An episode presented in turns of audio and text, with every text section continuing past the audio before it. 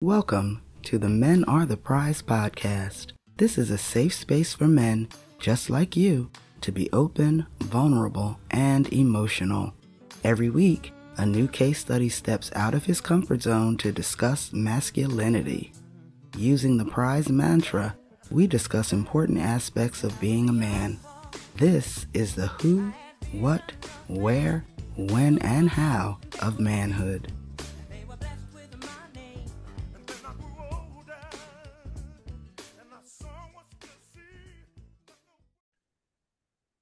Men are the prize, the podcast. It's Harvey, your host. How are you? I hope life is treating you well. I hope 2023 is treating you well. As I record this, we're early in the year. So, you know, we're just just getting into 2023 and I hope it came I hope you came out you came out swinging. I hope everything is doing well for you. Um this podcast if you're hopefully you've been listening or watching for a while, this is a space for men to be open. This is an emotional, safe space. And we can talk about anything as men our happiness, our sadness, our depression, whatever we're going through, how we came out of it, how we're still trying to get out of our troubles. And inevitably, if we're going to talk about emotion, we have to get to the some of the sad stuff, some of the things that can really take us down. So this week, we're going to talk about grief. And we're going to talk with somebody who helps men deal with their grief, which is somebody I respect to go into it, to spend time talking to men about something that's probably even hard to talk about yourself. So my guest this week is Tony Lynch. How are you? This how you doing today, sir? I am doing awesome, brother. Thank you for having me on. Oh, I appreciate it. Like I said, I'm glad that you are here. Real quick, we get right to the point. The bio Tony Lynch is the founder of the nonprofit Memories of Us, grief support for men, where they're dedicated to meeting men where they are in their grief journey. Yes. That's it. Not much more needs to be said. So, the first thing I'm going to ask, and I've been asking this lately because I like a good bio. I like mm-hmm. I like reading back to people what they're known for or what they do or how they describe themselves to other people. When you hear your bio read back to you, what what feeling resonates? What do you think of? What do you feel when you hear that about you? A sense of honor because it's me, right? You know, um, and what I wish someone would have did did for me when I experienced my grief. You know, in the beginning stages and throughout. So yeah, when I hear that, it, it makes me it makes me smile because that's exactly what we do. We're dedicated to meeting men where they are, wherever they are in their grief journey. That's excellent, and we'll talk about that because I think what you just said, the I think people don't understand that grief is a journey. Mm-hmm. I think people just think I just feel bad and that's right. it. And that there aren't levels to it that there aren't stages to it that you don't start here and get here. Excuse me that there's not a process to it. So i hope you can. In fact if you wouldn't mind can you give us a little bit of expertise? Tell me about grief the things that people probably wouldn't expect or even understand about it. What can you tell us about the item? It's the way it look and the differences between men and women. So since women are have a lot more estrogen than men, they become more emotional. So that's one factor. And then on the other side, you have the men who, who produce more testosterone. That's a huge factor. So the way that we experience grief, since we are since we are prone to the masculine energy, we become more um, aggressive in in certain ways. So, say for instance, um, the the strongest thing that I've seen between the men was the way that we reacted to the loss we either dove into work or we be, or we became isolated. We didn't know how to talk to anyone. In a lot of ways, we became very irritable. We began making very bad decisions, right? That led to, you know, um, in my case, homelessness. Those bad decisions led me there. Um, and then the depression set in because I didn't understand that. It became a battle between um, myself, right? And I became aggressive in that nature because I wanted to fix it, but there's no way to fix it. So if I can't fix it, I'm going to break it. which in turn led to my planning my suicide. So, and that's what that's why I try to explain to women what you're seeing is a man going through something hard right now. This is you have to you have to see the patterns and understand you have to add in all of these different things as well. How do you perceive this person? Because that person is looking at you with the same perception. So as men, we we're not taught to um, express ourselves. We're taught to suppress. And so, yeah, it's a strong similarity across the board. But having men actually get outside of their head and look at that, you know, and then then saying, "Oh wow, I never realized. I didn't. I didn't understand that." That's what we mean. Going back and understanding and standing there with them. Okay. All right. So if you have watched or listened to this podcast, you know what it's called. It's called Men Are the Prize. Mm-hmm. I take the word prize, and four of those letters represent uh, characteristics that I think are good for men. I think for this, I'm going to tweak it a little bit and I'm going to ask you questions. I'm going to still use the same words, but more in relation to how you deal with men in these in this situation. So, the first letter in the word prize is P and the word is purpose. Purpose is defined as reason for which something is done or created or which something exists. So, when you get a man who is dealing with grief, mm-hmm. what is your purpose for him? My purpose is um, when I when I when a man come into or invites me into their space, my purpose in that moment is is to become the best visitor in that space with that man. And what I mean by that, I don't want to add any extra burden to them because, for one, they've invited me in, and I've always wanted to honor that. And secondly, you know, they invited me in to speak. So I have no place in there. So my job is to be the best visitor. And that's what we call holding space with that individual. I have to be the best visitor I possibly can. So instead of you getting up and trying to get me water, trying to comfort me, my job is to be there to comfort you so you don't have to think outside of what you're going through. Right. And so therefore, when men are sitting around each other and that that element is taken away, the man can then focus on what he's feeling because there's a sense of this man is here for me, right? I don't have to do anything. So, yeah. Okay. Okay. Um, so let's just say you've been invited to a, a man's home.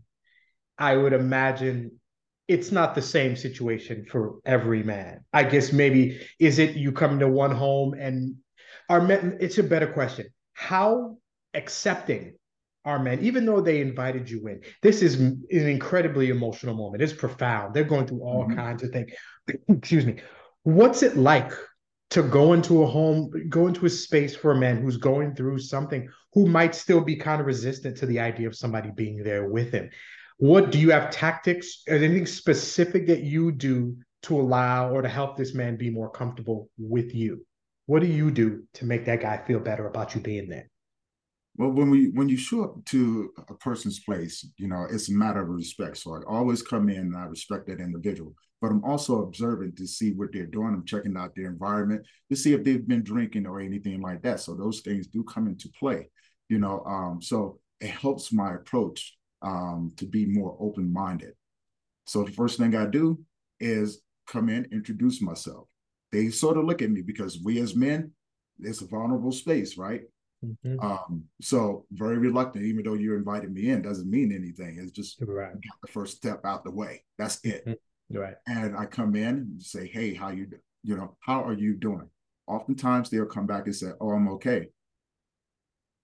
How are you doing? I change my approach. I'm, I'm a little bit, it's hard, but it's soft. How are you doing? And then when you say that to a man in a space like that, they can look you in your eyes and go, okay, this man really wants to know how I'm doing. Mm-hmm. So they feel they, they begin to open up, they begin to feel comfortable.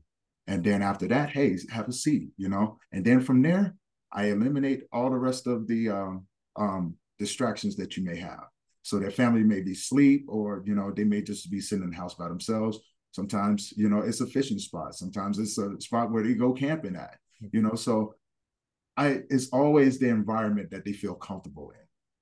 You never okay. want to ask anyone to come outside of their comfort zone, especially in situations like that, because it it it, it can cause triggers and things like that. So always that's the first thing. Make sure that person that you're going to sit with is in a comfortable zone because that's going to allow um, the conversation. Okay. Now you mentioned at the beginning that you kind of are what you needed when you were going through your emotional stage and struggle right, yes so if you can kind of think back as much as you're willing to how do you think you would have responded to somebody coming to you the way you come to men now? How what would that first first connection would have been if somebody came through and was like, "How you doing, Toby?" It'd have been it, it would have been received, but in the same sense, you know, you got to remember when you're going through those emotions as men, you you the first time someone approaches you is to become defensive until you state your purpose. Why are you here? What do you want? Right? you know, because I don't know what your intentions are towards me. And that's the way that um, I would have received it. But now looking looking back at it, I do those things and it would have been well received, right? Even though if that person would have been patient with me to get past, you know, um, the facade of the masculine energy, you know, um, if that person would have stayed with me as I walked through that, the conversation would have happened. Because now we're in a space where I can relate to you, right? Every man, most human beings on this place, when you're going through something, you want to be surrounded by people that understand what you're going through. So, and that's the sec, that's a huge thing, you know, because when I lost my son, um, being a single, single black male and going to church and all of these things, you know, uh, when I lost my son, my first instinct was, what are people going to think about me? right? But then there was a side of me, the fighter side of me, that told life, no, you're not going to break me. You're not going to do this to me. I'm, I'm going to show you how strong I am. So it became a show of, you know, um, see, I told you, you know, um, you can't, no matter what you do to me, that's, that's that mentality. And in the same sense, you go to connect to these places because you're looking for someone to connect with you. You're looking for someone to see you and what you're going through. So yes, I would have received it if the if the right people would have came along. But the problem was not all the all the people that came along was the right people, which mm-hmm. in turn turned me into the, the hermit. I isolated myself because I refused to be counseled. You know, uh, especially if you don't know, if you don't have the experience. So that's a huge thing. Mm-hmm. I would imagine that a I don't know about a skill or just something you would have to master or become very good at is being patient yes. when you're talking to a lot of men.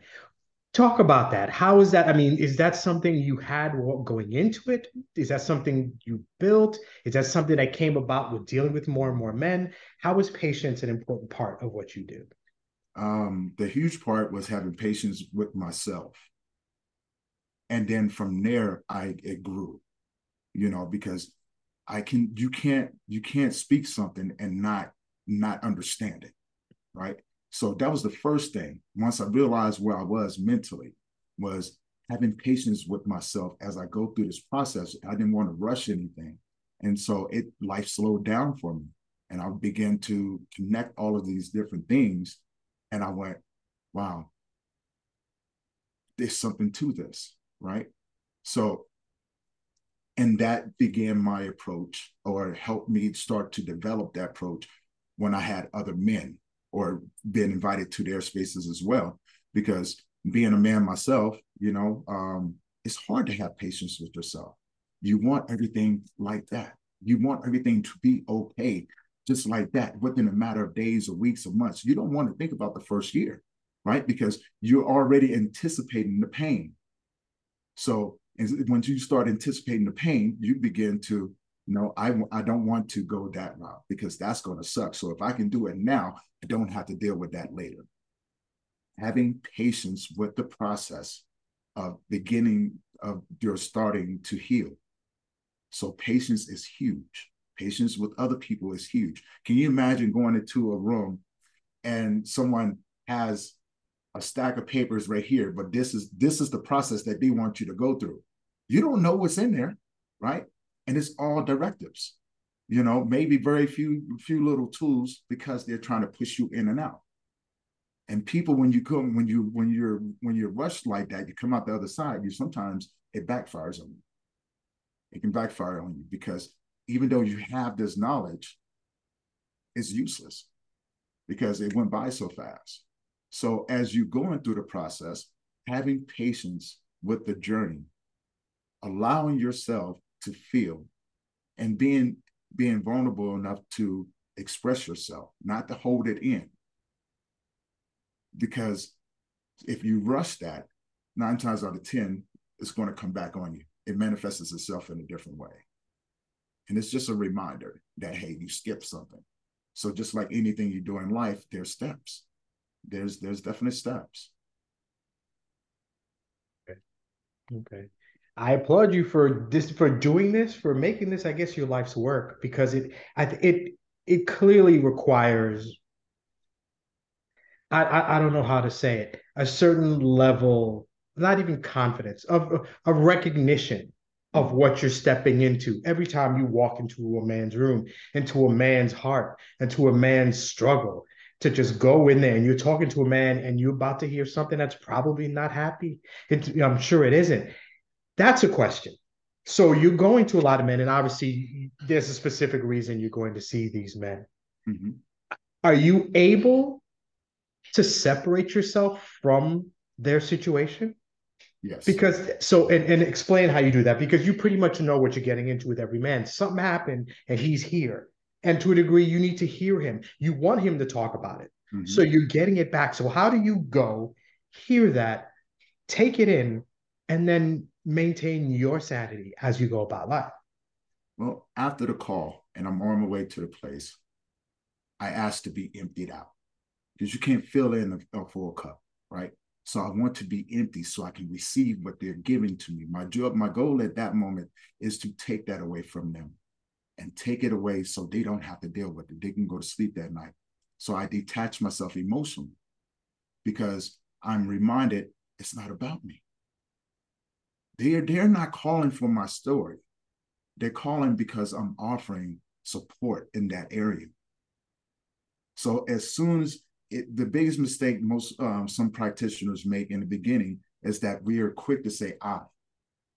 And I realized that that word right there can push the app to push a, a man away because now you've just invalidated. You've made this about you, not about them, about you. And so then it becomes a, a place where you're starting to um, trade war stories with each other. Well, I've done this and I've done that. So I'm always reminded that it's not about me. It's not about me.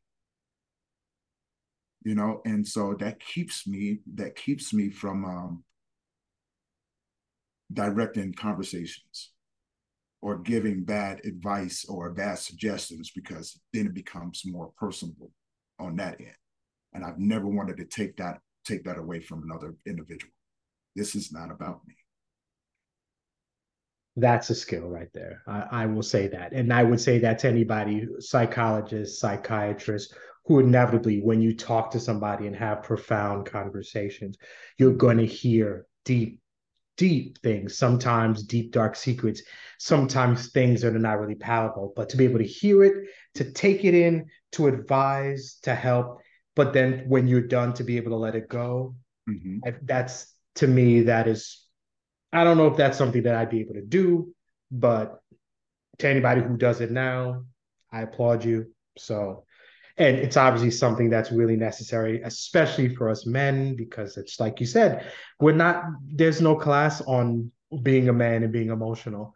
It's right. not expected, it's not regular, it's almost abnormal. So, forget grief. Just like on a regular Tuesday, I'm not emotional. So to then put me in a situation where I'm just kind of sitting in my emotion. Mm-hmm. in there and I'm fighting it. I'm I'm just I can imagine I'm just in the river and the waves are crashing. And if I were to calm down, I'd be in a better space. But I'm fighting it because I don't want to talk about it. I don't know you. I don't want to say this, whatever. It not, it feels like it's this physical battle, but an internal one too. Mm-hmm. So I applaud what you do. I want to get to maybe how, a little bit more into how you got here. The next letter in the word prize is R, the word is resilience. You kind of mentioned your son and how you lost him. Resilience is defined as the capacity to recover quickly from difficulties and toughness. Can you talk about how the things that happened, the loss of your son, homelessness, how these things hit you, how you able to come get past them to end up helping people who are in a situation that you know all too well? How did you get there? It was a long road. It was hard, most definitely, um, because you have to take in those elements of being homeless, um, just losing everything, lost my family, my son, my mom, father, son, my younger brother. All of these different things played a factor into who I am now. But my son opened up the door when he passed away because that is hard. That is by far the worst thing that I that a parent can ever go through. Um, but there's no rules that saying that we're exempt from it. So that was the first thing once I once I began on that journey was understanding that. So I couldn't take life personal. I couldn't take it personal. But now, with that being said, there was a side of me, the combative side of me, that wanted to fight life back. Like I'm, I'll show you. I'll show you. No matter what you throw, no, I'll show you. Why would you do this to me? So I became that combative side, that that side right there. So you know, it's it's a consistent battle. Eventually, I began to understand. I began to understand as I went through the process. As you know, um, as I tell people, it was more of being in a dark well, right? And I'm down on the bottom, and I can see the light at the top. And I, I love using this analogy because it may, it breaks it down. So as I'm down there, as a man, there's no way out. The walls are smooth. I, it's just not. I, I can't climb out. And so I am asking for someone to come and rescue me. Right? But I don't know who. So eventually, over a period of time of being depressed and and going through life um, pretty much in a daze, I was searching. I was, you know, that's how those bad decisions came because I'm looking for someone to to save me, right? So coming back from there, asking the right questions. What is this? Why do I feel this way? Because no one's ever taught me about the emotional side of it. Why do I feel this way? And then eventually, it was like someone kept kicking dirt over top of me, and I was ready to go in the same sense. So the more the dirt came down, you know, the wanted to stand there and just let them bury me alive. And then it was like someone dropped the rope down, and every time I went to go grab the rope, I had to jump out of the dirt, but all of these lessons came along with it. And it became a platform. Somebody kept moving the rope up even more. So once I got to the top, it made sense to me. It definitely made sense to me. I had to go through these things in order to help the next person. And it was the sense of, I want, I have no one, so those who have gone before me, I want to make them proud of me if they're looking down over top of me and understand that I come in with a forgiveful heart. And only thing I ask is for the same in return to those who have gone, because we've all come from somewhere, right? And it's a battle. And as men, that's what we do. We have to be battle tested. Now I understand that. First, I thought life was had a grudge on me. You know, I was like, what did I do to you? You know, but then I have to realize, you know, um, everything that I've ever experienced was never about me. It was the experience and learning to grow through it and understand it and being able to articulate it to the next person in a in a sense of compassion. And that's what kept me going was the simple fact of I knew what I was supposed to do. Right. So it was the mixture of the physical battle, the mental battle, the emotional battle, and the spiritual battle for me. You know, on one sense, you know, I want to go back to what I know, which is the valid side of me. Well, that's not beneficial right now because who am I going to find? The emotional side of me was surrendering to it and allowing myself to cry, allowing myself to sit with my grief and things like that. The physical side of it, well, I have to be better in order to um, in order to fulfill this thing that I'm called to do. You know, and then the mental side of it, well, I have to understand what it, where is this depression coming from? Where's this anxiety coming from? Where all of these things coming from? So I had to start the healing process in that in those general areas. And it was just the it was the stepping stones to who who I've become in this in this field now. You said something before that that that hit me, and you said that you can't take life personal. And that that's really interesting. I, I heard that I'm like, because you, I mean, if because we're men, a lot of our words are aggressive. It's this mm-hmm. battle. I'm fighting all these things, but then you can't take life personal because to a degree you have to be like, and you said it like, why did you do this to me? Why would you take my child from me? Why would you take a parent from me? That sounds like the really and most important thing, at least for me, I think it would be mm-hmm. to be like, I have to recognize that this wasn't done to me. Right. Like it happened, but it wasn't like there's some deity or some person who's like, listen, I'm gonna have this happen. This I'm doing a heartbeat personally. Right. And I feel like that's got to be a good part of it. If you sit there and recognize that this happens to everybody and that everybody is going to feel some loss, mm-hmm. is going to have their struggle, that must be a good part of it. it it's not you because eventually it's going to be all of us. Right. So to me, that's a big thing. Can't take life personal. You got to understand this is going, it's terrible for everyone but it's not just you. That's I, I don't know. That just I just felt that. I that that that hit me there. Um how long did it take you to not take life personal? Can you, in terms of for you, when did you finally, was it in terms you talking about the well? Do you remember, is there a moment for you where you were like, you know what? I know this hurt, this was terrible, but this was not. And you said it, it's not really about me. And it's it's good to say it now but how long did you take before you were really like, you know what?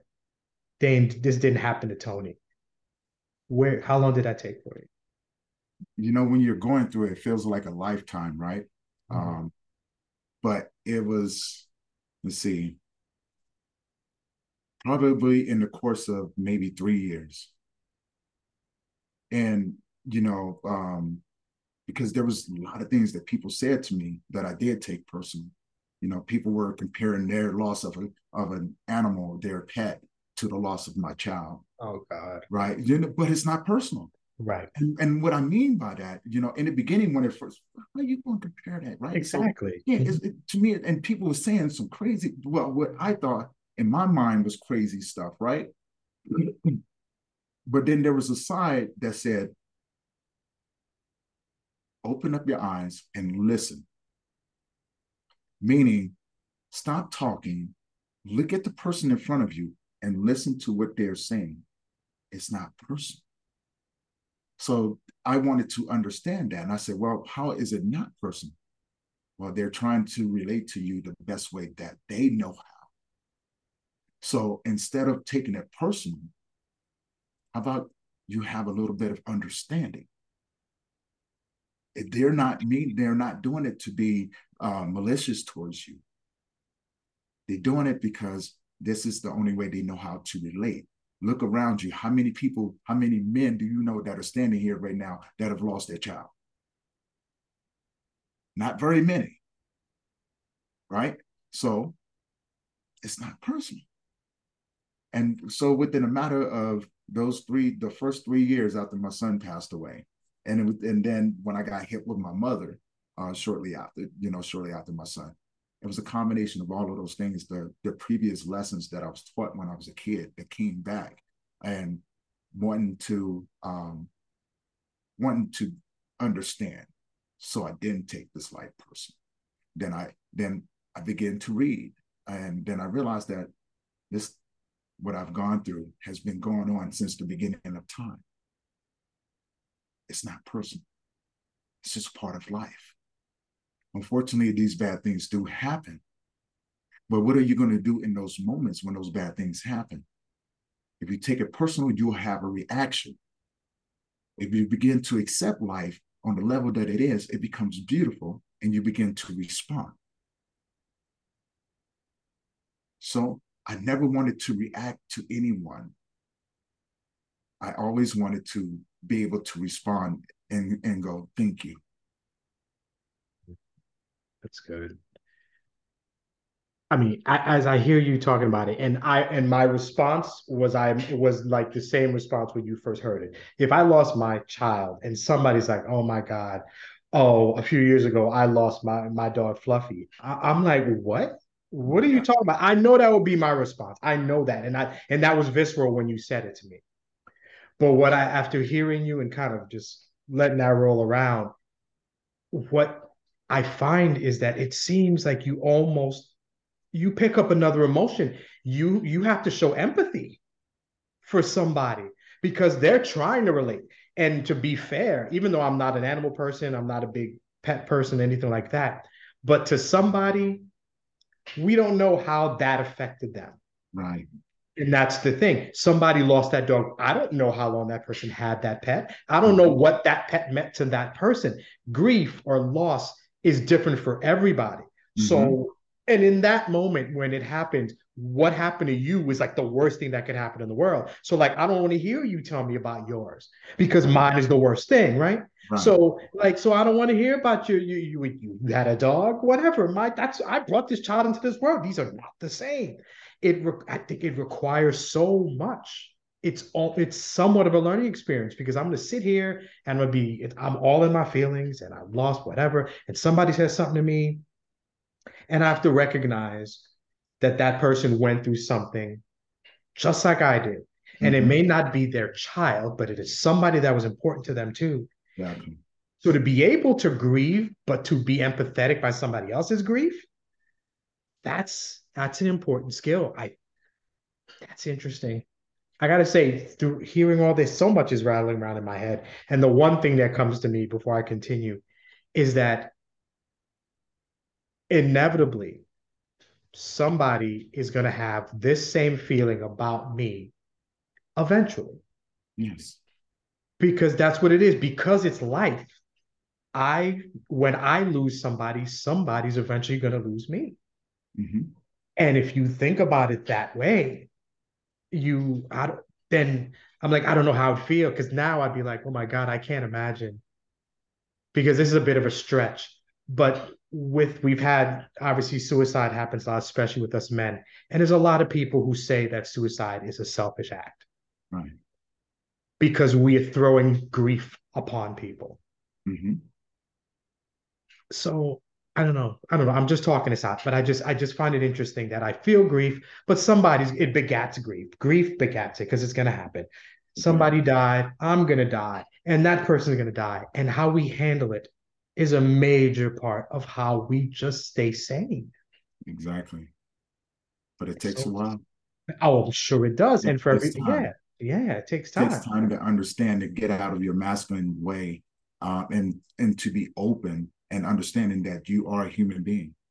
You know, um, I've talked to a lot of people in, in the church and a lot of men in the church, and I have to ask them because they still, you know, they still want to be men as well, right? Right. So I asked them, I said, well, what makes you different from Jesus? If I'm not mistaken, Jesus wept too. He grieved. What makes you any different from God? So it, it's a humbling experience because it forces them to go, I'm not better. I am, you know, I am, I am a servant. I am his child. So if he can do it, and that's where it comes in. If he can do it, I know I can do it.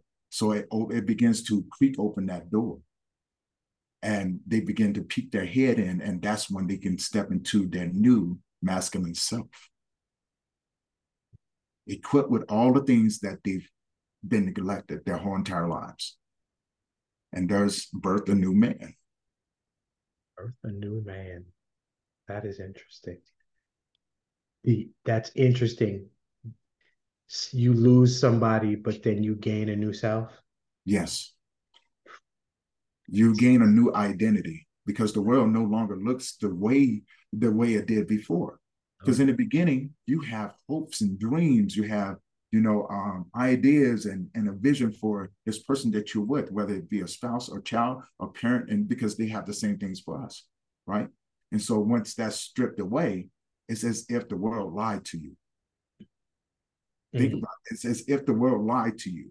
You said that I was no, the world didn't say that. This life didn't say that to you. You built that into your head. Um, and now that is not there, you're disappointed. Mm. You're disappointed because you're going, I thought you made it personal. It wasn't supposed to be this way. You've made it personal. Who are you blaming?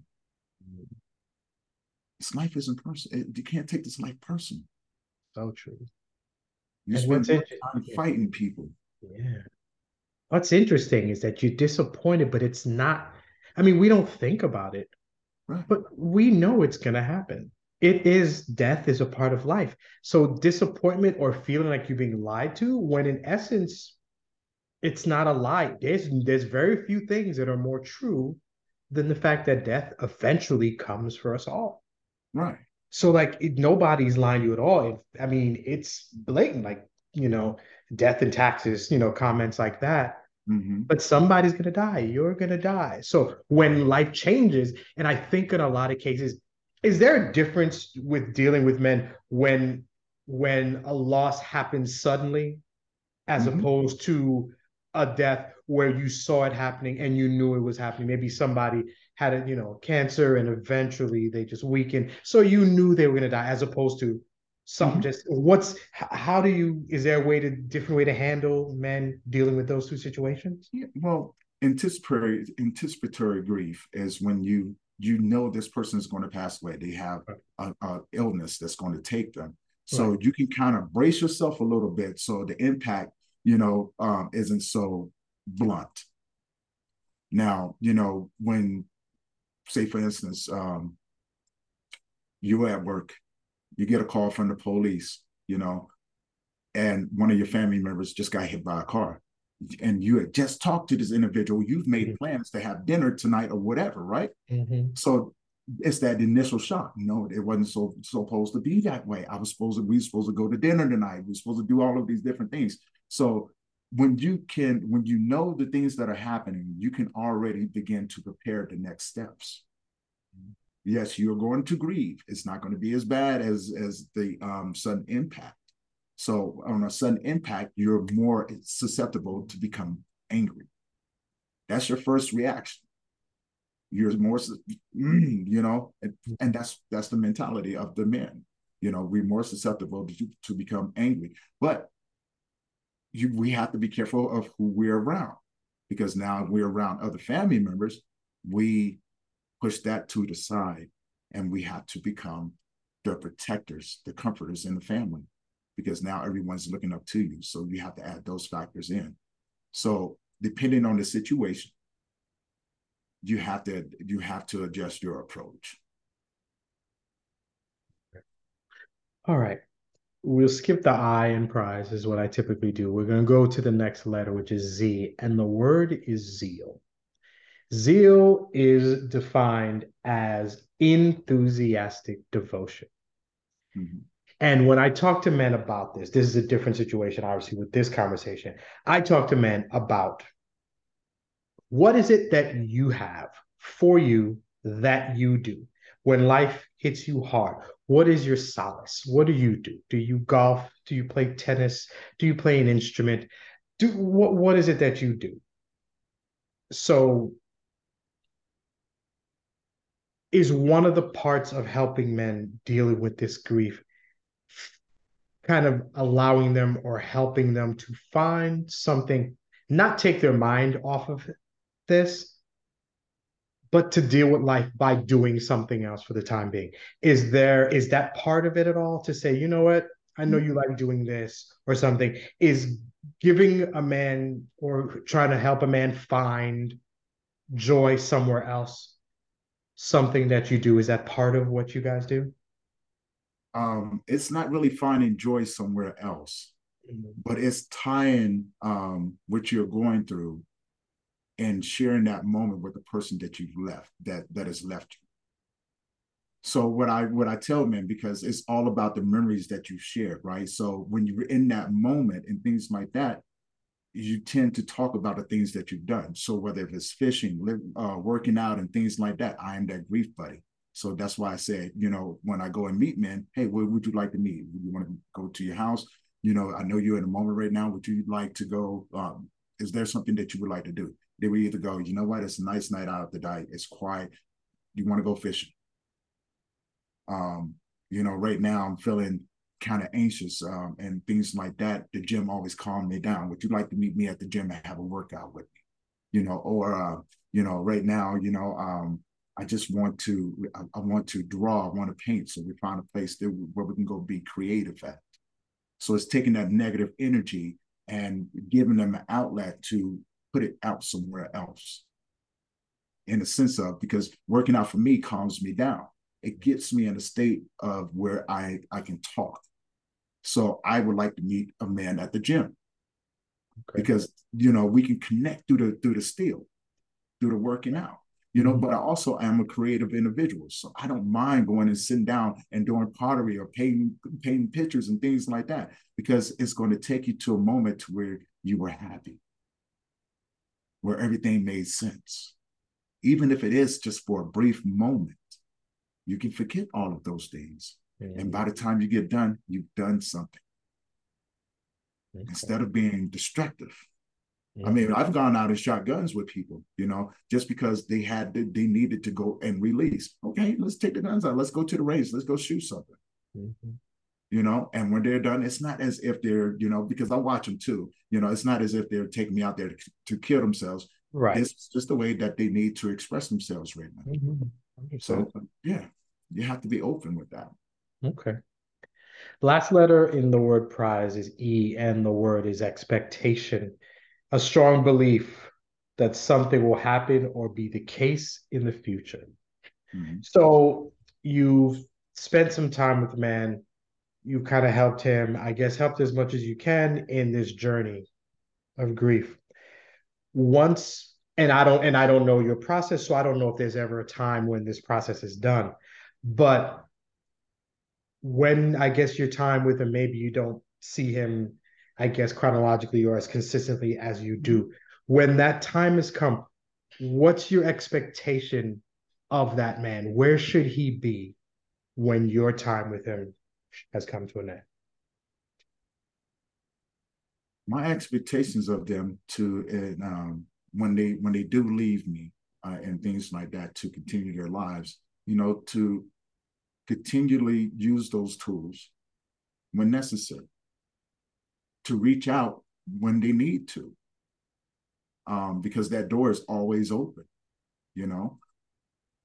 So it's not my expectations of them. I want them to have expectations of themselves mm-hmm.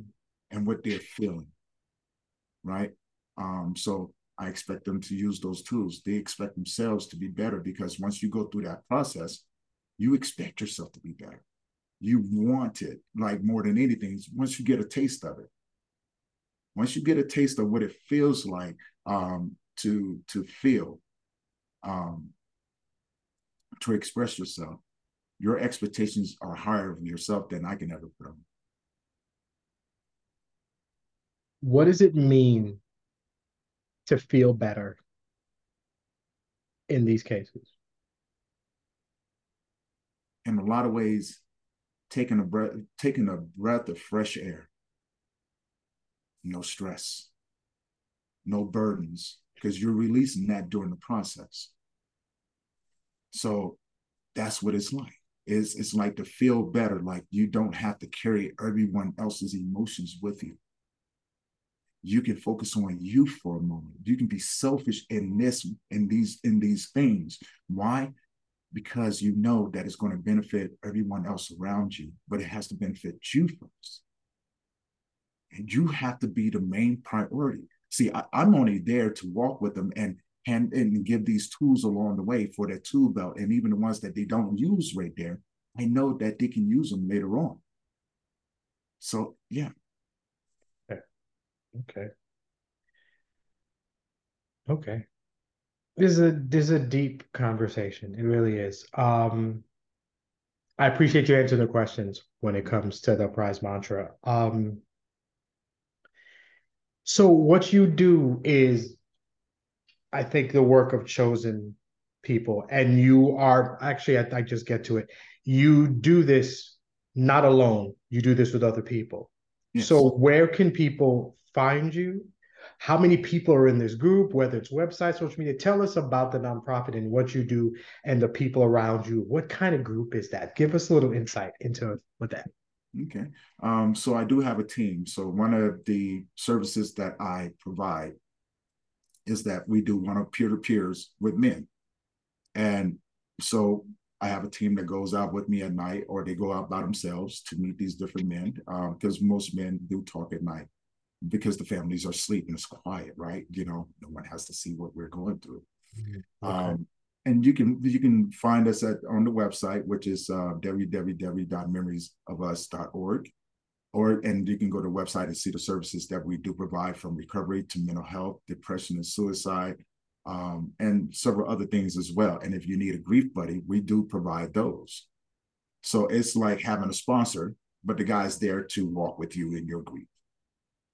Um, a lot of other things that we do um, is my podcast, which is Memories of Us podcast. If you want stories of loss and grief, inspiring stories of loss and grief, we have those stories, and those stories are there to help others um, because we believe those stories can be someone else's survival guide. Mm-hmm. Um, and then my secondary podcast, which is Grief Let's Talk About It, which is educational and it helps to uh, open up the doors to have these conversations around grief diving deep into topics and things like that they can find me on facebook in my facebook group i have 158 men. And um, so they may not always be in a group but you know you can always if you want to put something in there and get that support from these other men you can also do that with a partner um, i work with grief tribe men as well. And uh, so that's another organization strong strong men organization as well. So we do have these different resources for these men. And um, if you need other resources, um, I am also connected with the Global Grief Network, whereas there's 112 of us grief workers. So we always have something for someone. Our goal is not to turn anyone away. We have, you know, so, you know, because everybody has different needs. Right. So we're, my goal is to um, bring these resources so you don't have to go searching outside um, of your comfort zone. You can reach out to these individuals. And uh, yeah. Okay. Okay. Last question. Yes. I would imagine not all men feel comfortable enough at the beginning, at the onset of loss, to reach out to talk to somebody. But if you could give some advice to a man who is going through this and right and might be resistant in reaching out to talk to somebody what's the advice that you would give to a man really at the start what advice would you give to a man in that situation find someone if you don't want to go to a support group because sometimes it's not for everyone and be very resilient sit down with your best friend sit down with you and the reason why i say that because your best friend has been around you for a while. They know you better than anyone else. So be around someone that you feel comfortable with. And if you don't want to go and um, um, be around someone that you're comfortable with, me go and sit in one of these groups. You don't have to say anything. That's the whole purpose of it. It's not about it's not about this, that, and the other. It's about you. It is about you. So you're not alone in this. You're definitely not alone. And what you're feeling is totally normal but you have to be around people that make it look normal. So, and that's that's strong right there. You have to be around people that's that because now your language has changed. So you have to be around people that make it that it is normal. So you can kind of get a feel of what you're getting yourself into. And then over a period of time, we know that you know that that resilience is there. But over a period of time, the, the beautiful thing that happens when you put men in a room by themselves like that, we talk. We we we talk we, we, because it's like, oh my God, I don't have to feel as if I'm being alienated. So being around people that make you feel comfortable. Agreed. Okay. Thank you so much for that advice. Thank you so much for talking about this. This was, I, I'm not gonna lie to you. I was like, okay, I'm ready. For, how am I gonna handle this conversation? I haven't had a lot of loss mm. in life, and I feel like when we talked before, you mentioned that because that's kind of how you got there. You hadn't, you didn't have a lot, and then, and it's just Right. but it's like we said it's it's fact of life this is something that happens and being able to handle life things that happen to us how we handle it and it's just our mental health it's such a big thing now we're finally recognizing how important these things are how we mm-hmm. handle happiness how we handle conflict how we handle loss gain how we handle everything is so important so the work that you do that your team does is so necessary and so important. So thank you for doing it. And it's much appreciated. So thank you for being here. And I will leave this with all the men who are listening or watching. I say this all the time. So this always fits. You are important. You are valuable. How you feel about things is warranted. It's okay to be happy or sad, to be hurt, to be whatever, but don't hold it in find somebody. Each and every one of us is worth hearing, is worth listening to, is worth talking to, talking about, being around. You are worth it. You always find somebody to listen to you, or you could be a listener. It's imperative. We help each other when we listen to each other.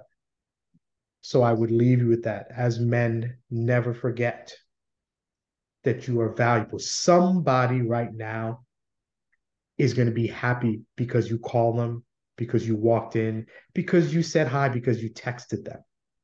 You are an important person in this world, whether it's to me or any family member. Never forget how important you are, which is why when we lose somebody, it hurts so much. But we appreciate them when they're here and then deal with your feelings when they're gone. You are a great person. You're a great man, and never forget you are a man and you are the prize. I'll see you next week.